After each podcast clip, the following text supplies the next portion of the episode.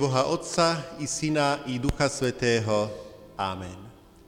Bratia a sestry, v tomto polsviatočnom období sa scházame tu v našom chráme Božom, aby sme ešte stále pokračovali v tej téme Vianočnej, ktorá vystačí nielen na dva dní, ale aj na celý život človeka. A tá téma dnešnej nedele je Slovo stalo sa telom. E, skôr ako začneme tieto služby Božie, prosím vás ešte na chvíľočku, aby ste si sadli, bratia a sestry, a nalistovali pieseň, ktorá má byť druhá v poradí. A to je číslo 657. Pod týmto číslom sa ukrýva hneď viacero piesní. Sú to vlastne žalmy zhudobnené a jeden z nich máme spievať ako druhú pieseň. Je to Vianočný žalm, čiže 657 a tam pod tým číslom druhý v poradí je Vianočný žalm a možno aj pre také ozvláštnenie služie Božích a zároveň aj chceme využiť to bohatstvo, ktoré v spevníku máme, ho chceme zaradiť ako druhú pieseň. Spieva sa tzv. responsórnym spôsobom, teda sa strieda liturg a zbor. E, liturg začína spievať, spievajte hospodinu novú pieseň. A zbor odpovedal, lebo vykonal divné veci. A potom vlastne cez celú pieseň sa tento spôsob takto opakuje. Aj tento spôsob môže poslúžiť na chválu Božiu a práve možno svojou novotou, nezvyčajnosťou aj k tomu môže pomôcť, že slovo Božie budeme o to lepšie z neho vnímať a Pána Boha oslavovať. A tak už, bratia a sestry, teraz začníme tieto služby Božie na úvod predspevom o Ježiši Tvoje narodenie a potom ďalším poriadkom. thank you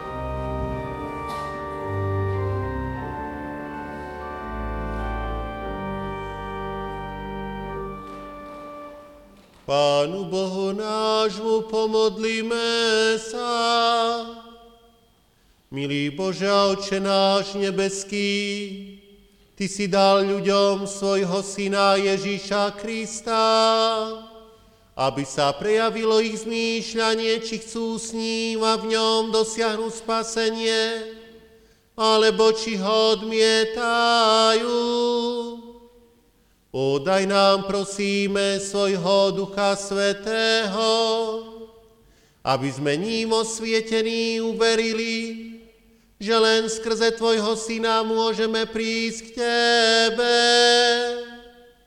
Konečne nám daj poznať to, že plný život, pokoj, radosť a večné spasenie dosiahneme tam, kde so svojím Synom i s Duchom Svetým žiješ a kráľuješ na večné veky.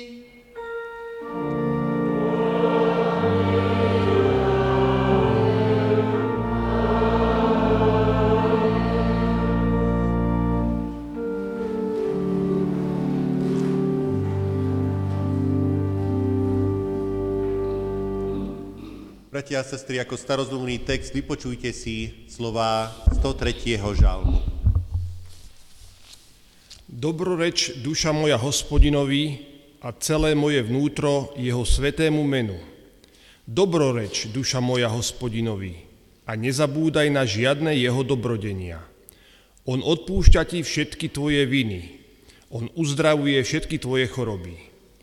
Život ti vykupuje z hrobu venčí ťa milosťou a milosrdenstvom. Život ti síti dobrými vecami, mladosť tvoja sa obnovuje ako orol. Hospodin koná spravodlivé skutky a dáva právo všetkým utláčaným.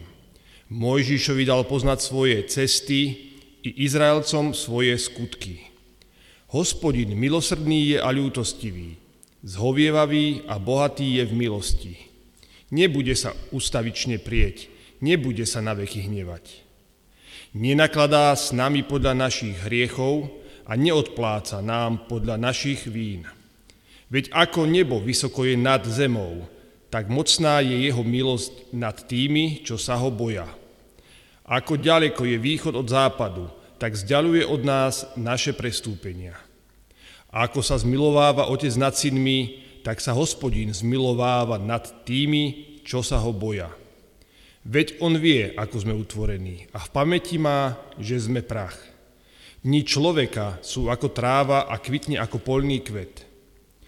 Lebo ak sa vietor preženie nad ním, už ho niet a nepozná ho viac jeho miesto. Ale milosť hospodinová je od vekov až na veky nad tými, ktorí sa ho boja. A jeho spravodlivosť aj na detných deťoch. Na tých, čo jemu zmluvu zachovávajú a pamätajú na jeho príkazy, aby ich plnili. Amen. Slovo nášho Boha zostáva na veky.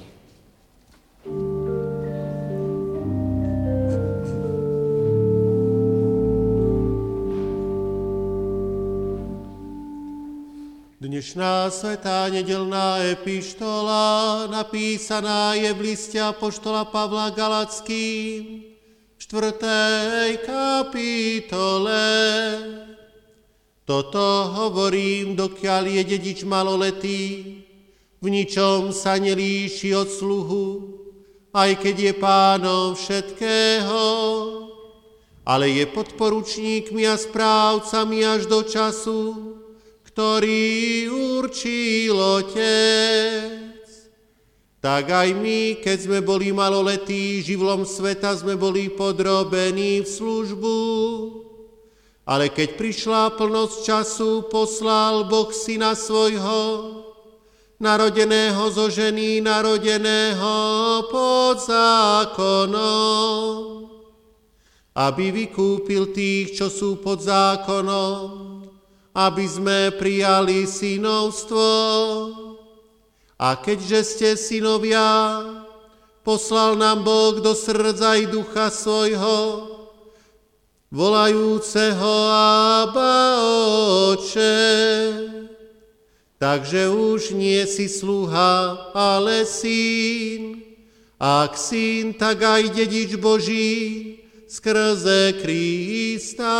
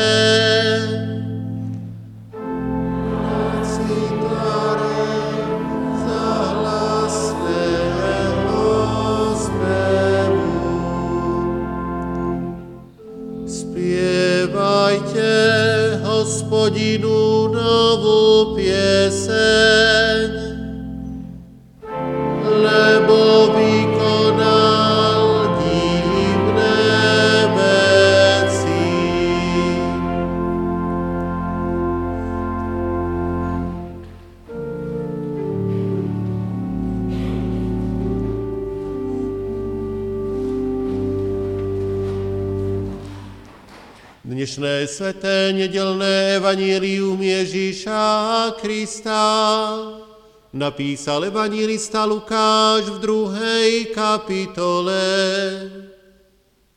Keď anieli odišli od nich do neba, povedali si pástieri, poďme až do Betlehema a vidíme, čo sa to stalo, čo nám oznámil pán. Poponáhľali sa teda, našli Máriu a Jozefa i nemluvňatko uložené v jasliach. Keď to videli, vyrozprávali, čo im bolo povedané o dieťatku. A všetci, ktorí to počuli, divili sa tomu, čo im pastieri hovorili. Ale Mária zachovala si toto všetko a premýšľala o tom v srdci. Potom sa pastieri vrátili, oslavujú zachváliac Boha za všetko, čo počuli a videli, ako im bolo povedané.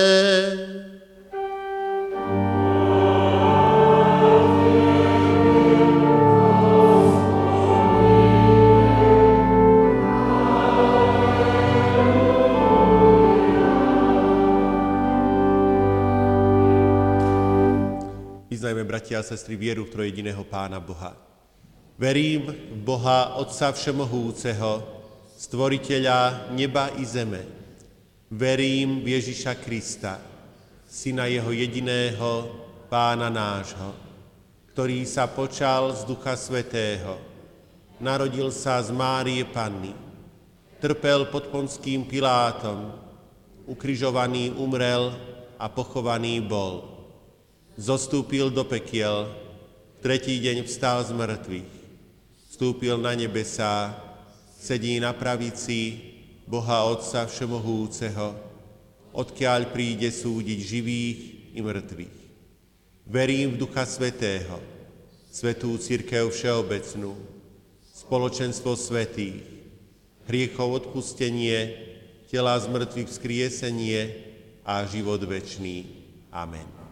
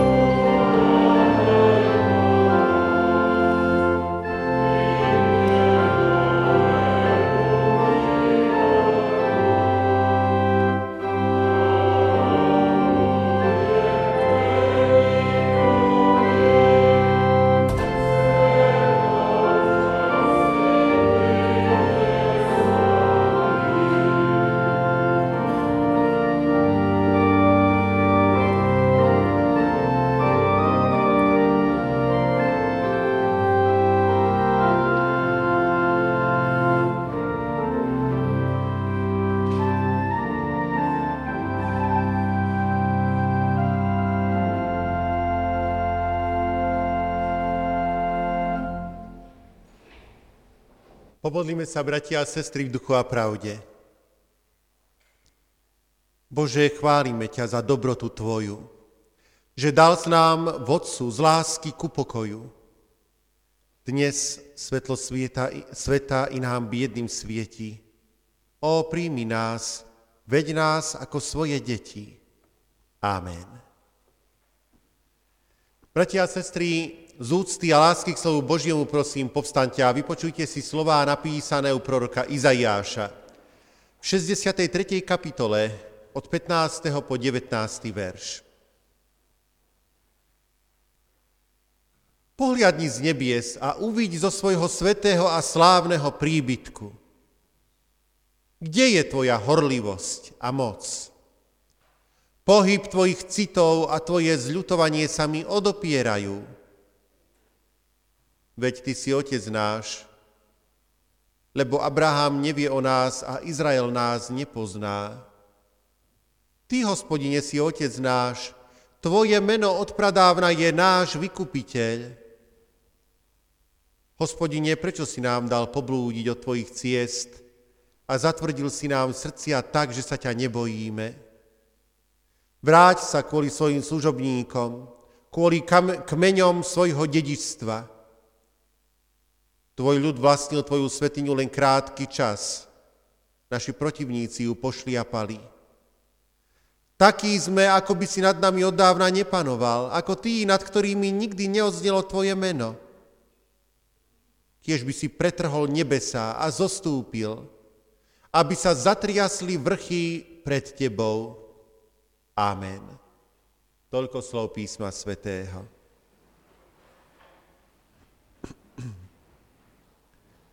Milí bratia milé sestry, je po Vianočných sviatkoch a my sa od príbehov narodenia pána Ježiša, respektíve od jeho rodokmeňa, ktorý sme sa zaoberali celé sviatky, vraciame k starej zmluve.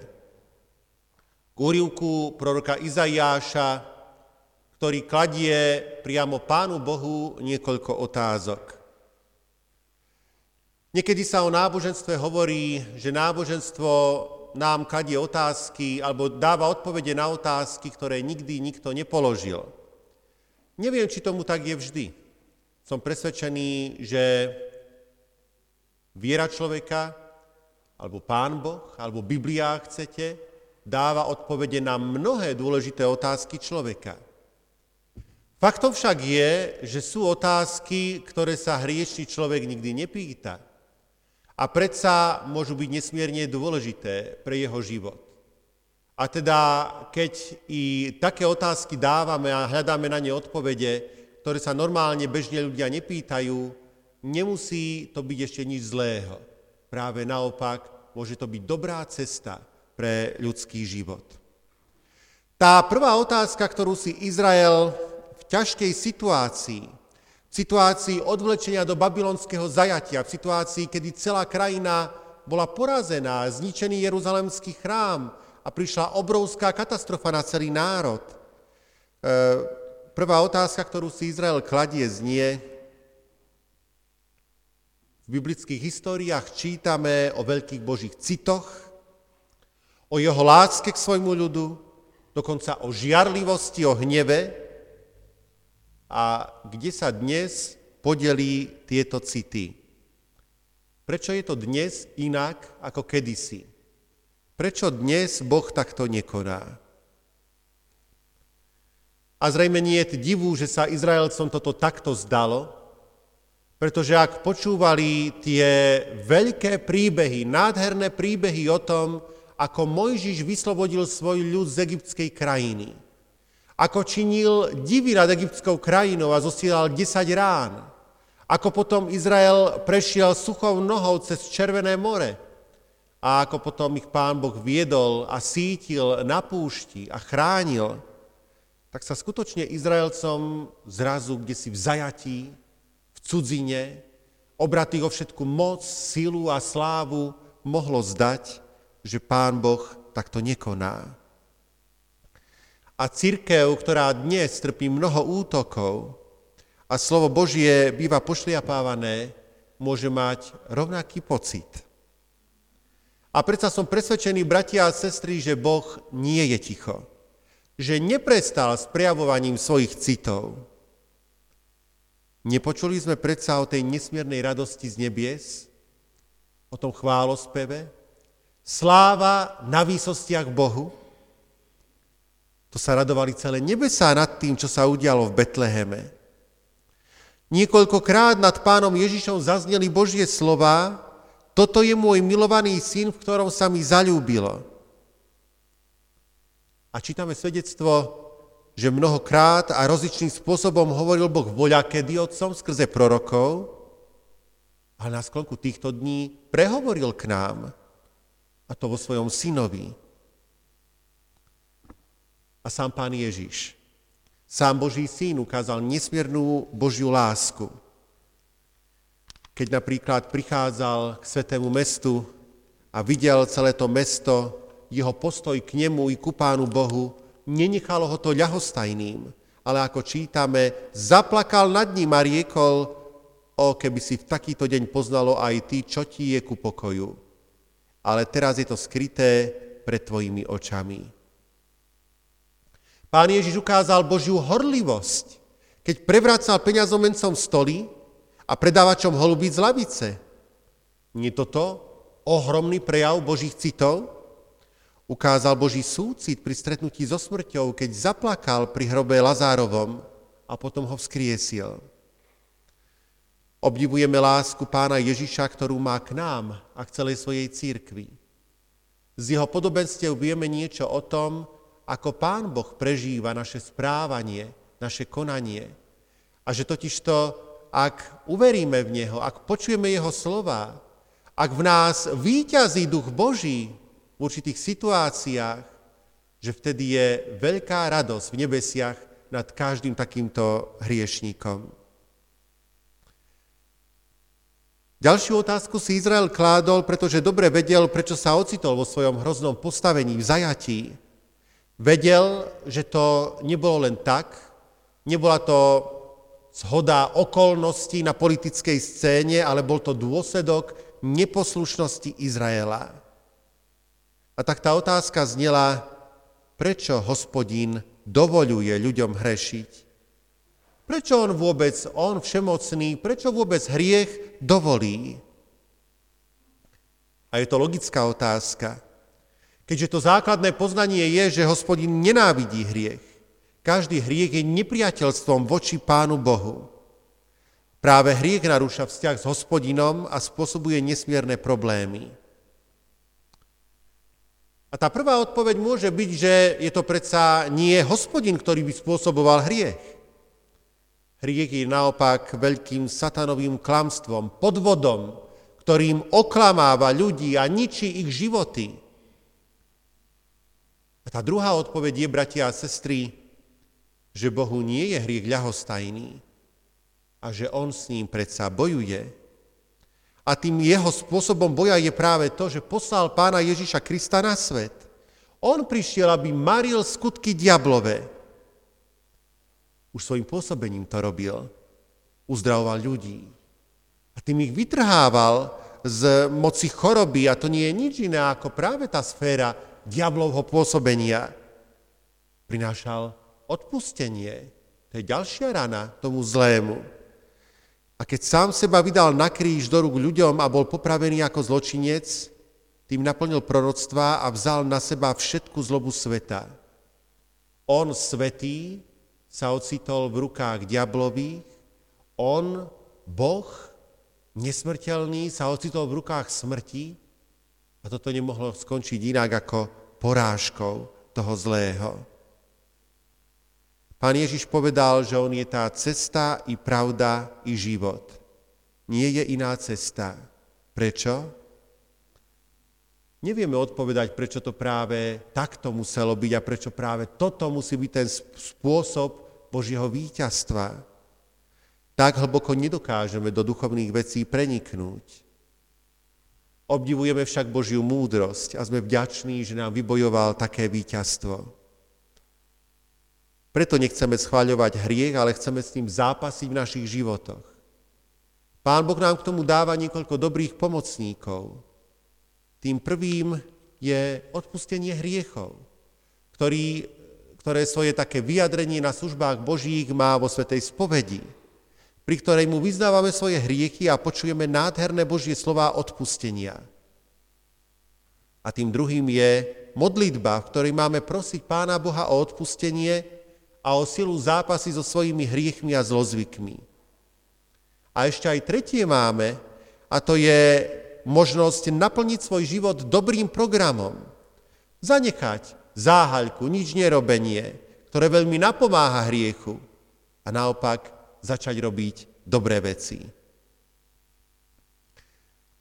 Tretiu otázku si Izrael kládol, pretože už stratil akúkoľvek nádej do budúcnosti.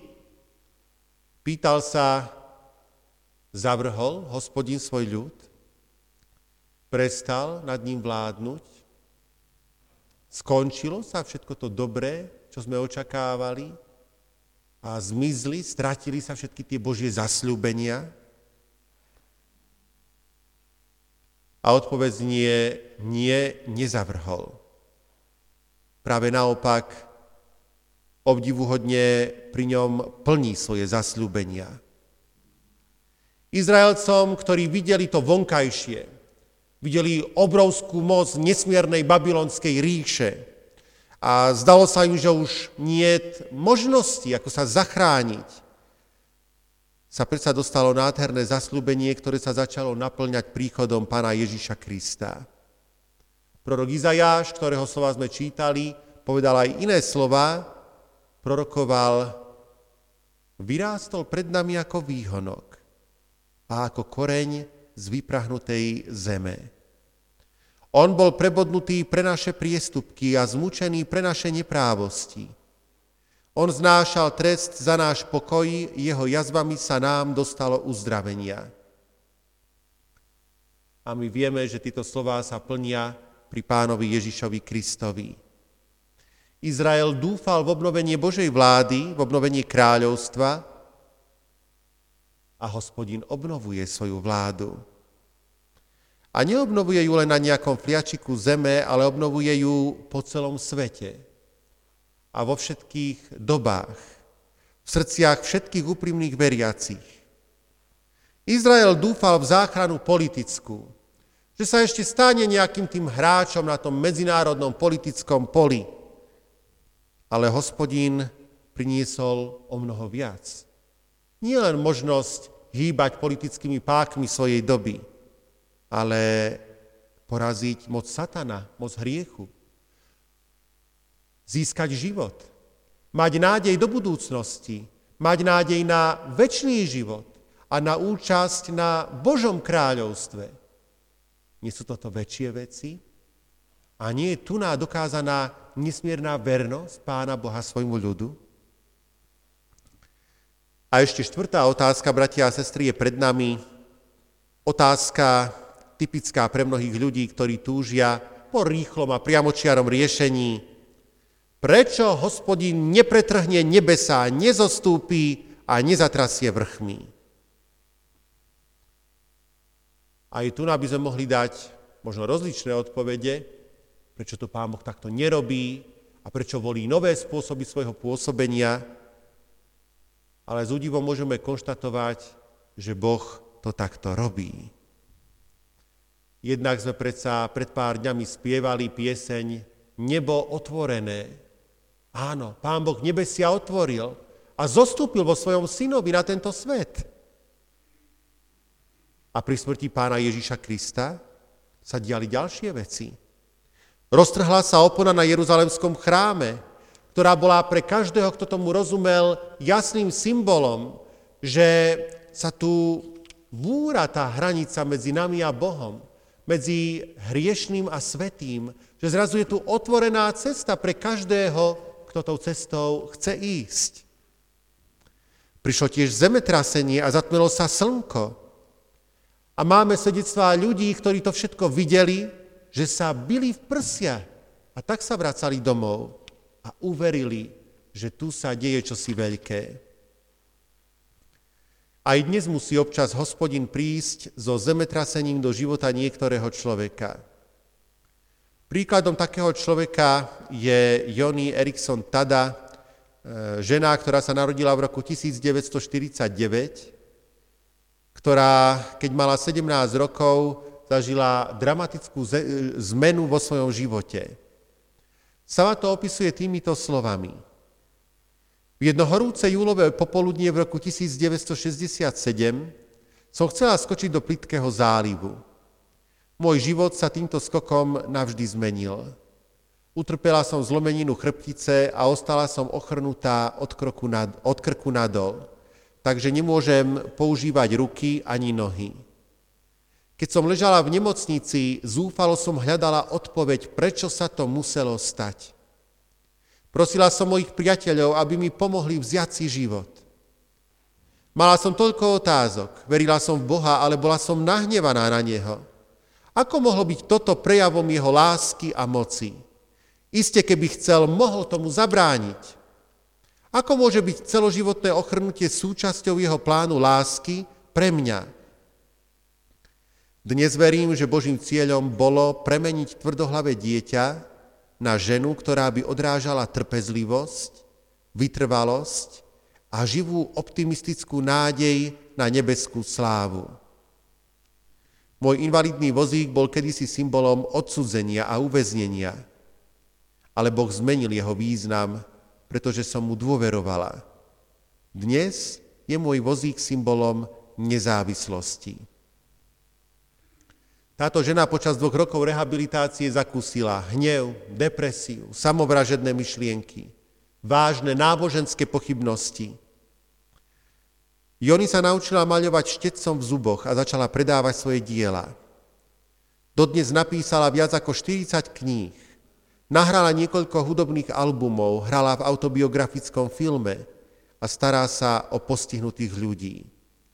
A vo všetkom tomto svedčí o tom, že je to Boh, ktorý ju takto viedol životom a previedol ju aj cez tie ťažké udalosti v jej živote, aby nakoniec našla o mnoho väčšie bohatstvo.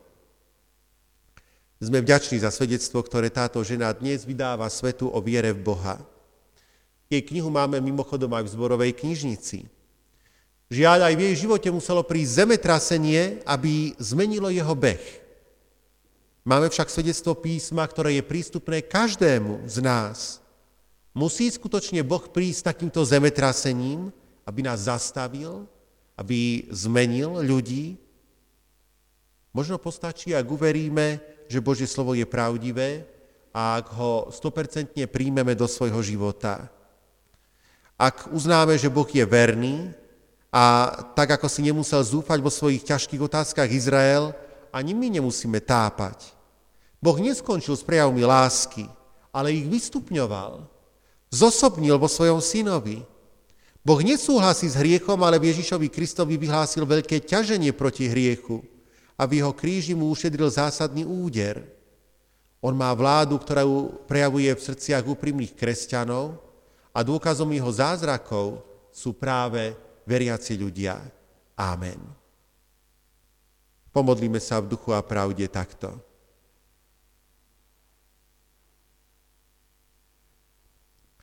Hospodine, Bože našich otcov, Svetý Izraela, dnes ťa chválime za Tvoju vernosť svojmu ľudu, za Tvoju lásku a horlenie za nás, za milosť, moc a slávu. Ďakujeme Ti, že nás miluješ a že nám prejavuješ svoju lásku najrozličnejším spôsobom, najviac však vo svojom synovi. Prosíme ťa, pomôž nám, aby sme si túto Tvoju lásku uvedomovali zo svedectva písma, i z Tvojej láskavej starostlivosti o nás. A pomôž nám, aby sme na ňu aj odpovedali svojou láskou k Tebe a k blížnym, svojou horlivosťou za Tvoju církev. Ďakujeme Ti, že si nás nenechal uväznených v hriechu, ale že s hriechom bojuješ a že si ho porazil. Aj nás si pozval, aby sme mali podiel na tomto víťazstve. Daj nám, Pane, sily, denodenne premáhať hriech, Posilňuj nás svojim slovom a dávaj nám odpustenie, lebo náš zápas je ťažký a my sme slabí ľudia, vystavení rozličným pokušeniam. Ďakujeme Ti, že si neopustil svoj ľud Izrael, ale že si k nemu pripojil ľud novej zmluvy, kresťanskú církev a že v pánovi Ježišovi Kristovi je plnosť tvojich zasľúbení. Pane, za Izrael ťa prosíme, aby si mu pomohol nájsť cestu spásy. Vieme, aká ťažká je aj misia v tejto krajine, o to viac ťa prosíme, aby si ty požehnával svoje slovo aj tam. Ďakujeme ti, že v pánovi Ježišovi prinášaš zemetrasenie, zmenu do života ľudí. Pomôž, aby čím viacerí uverili na základe svedectva Tvojho slova, na základe našich svedectiev, aby nepotrebovali iné zemetrasenia a havárie. Pane, požehnávaj svoje slovo v tomto svete, nech prináša ovocie v srdciach ľudí. Amen. Otče náš, ktorý si v nebesiach, posved sa meno Tvoje, príď kráľovstvo Tvoje, buď vôľa Tvoja, ako v nebi, tak i na zemi. Chlieb náš každodenný daj nám dnes a odpúšť nám viny naše, ako aj my odpúšťame vyníkom svojim.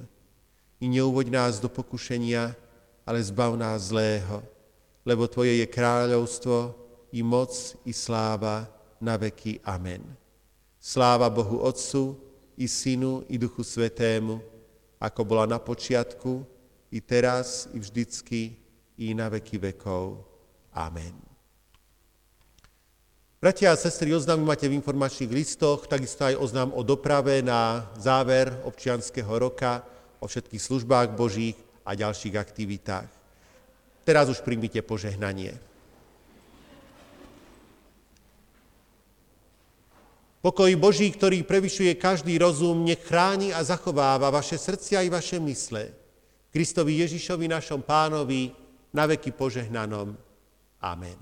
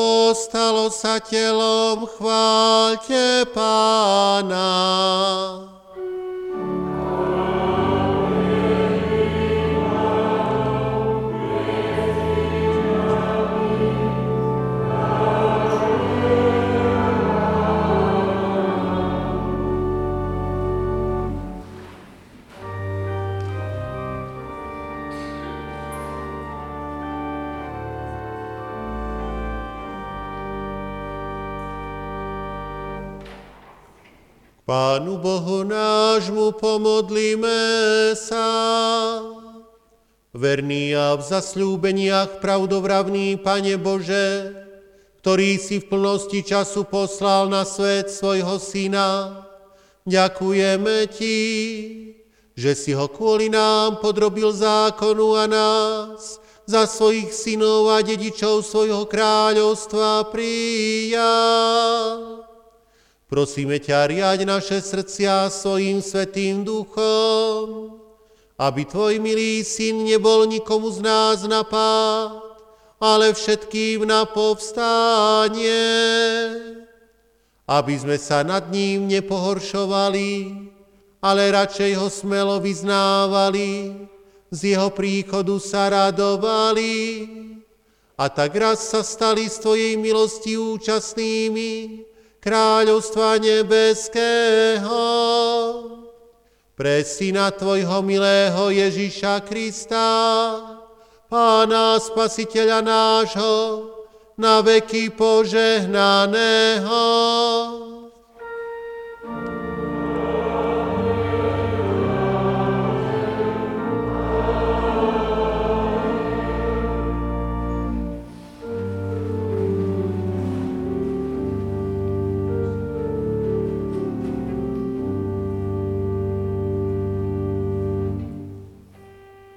Pán Boh, požehnaj a ochraňuj vás.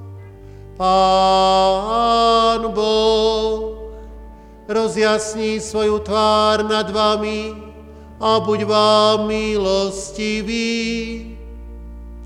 Pán Boh, obráť k vám svoj obličaj a daj vám svoj časný i večný pokoj.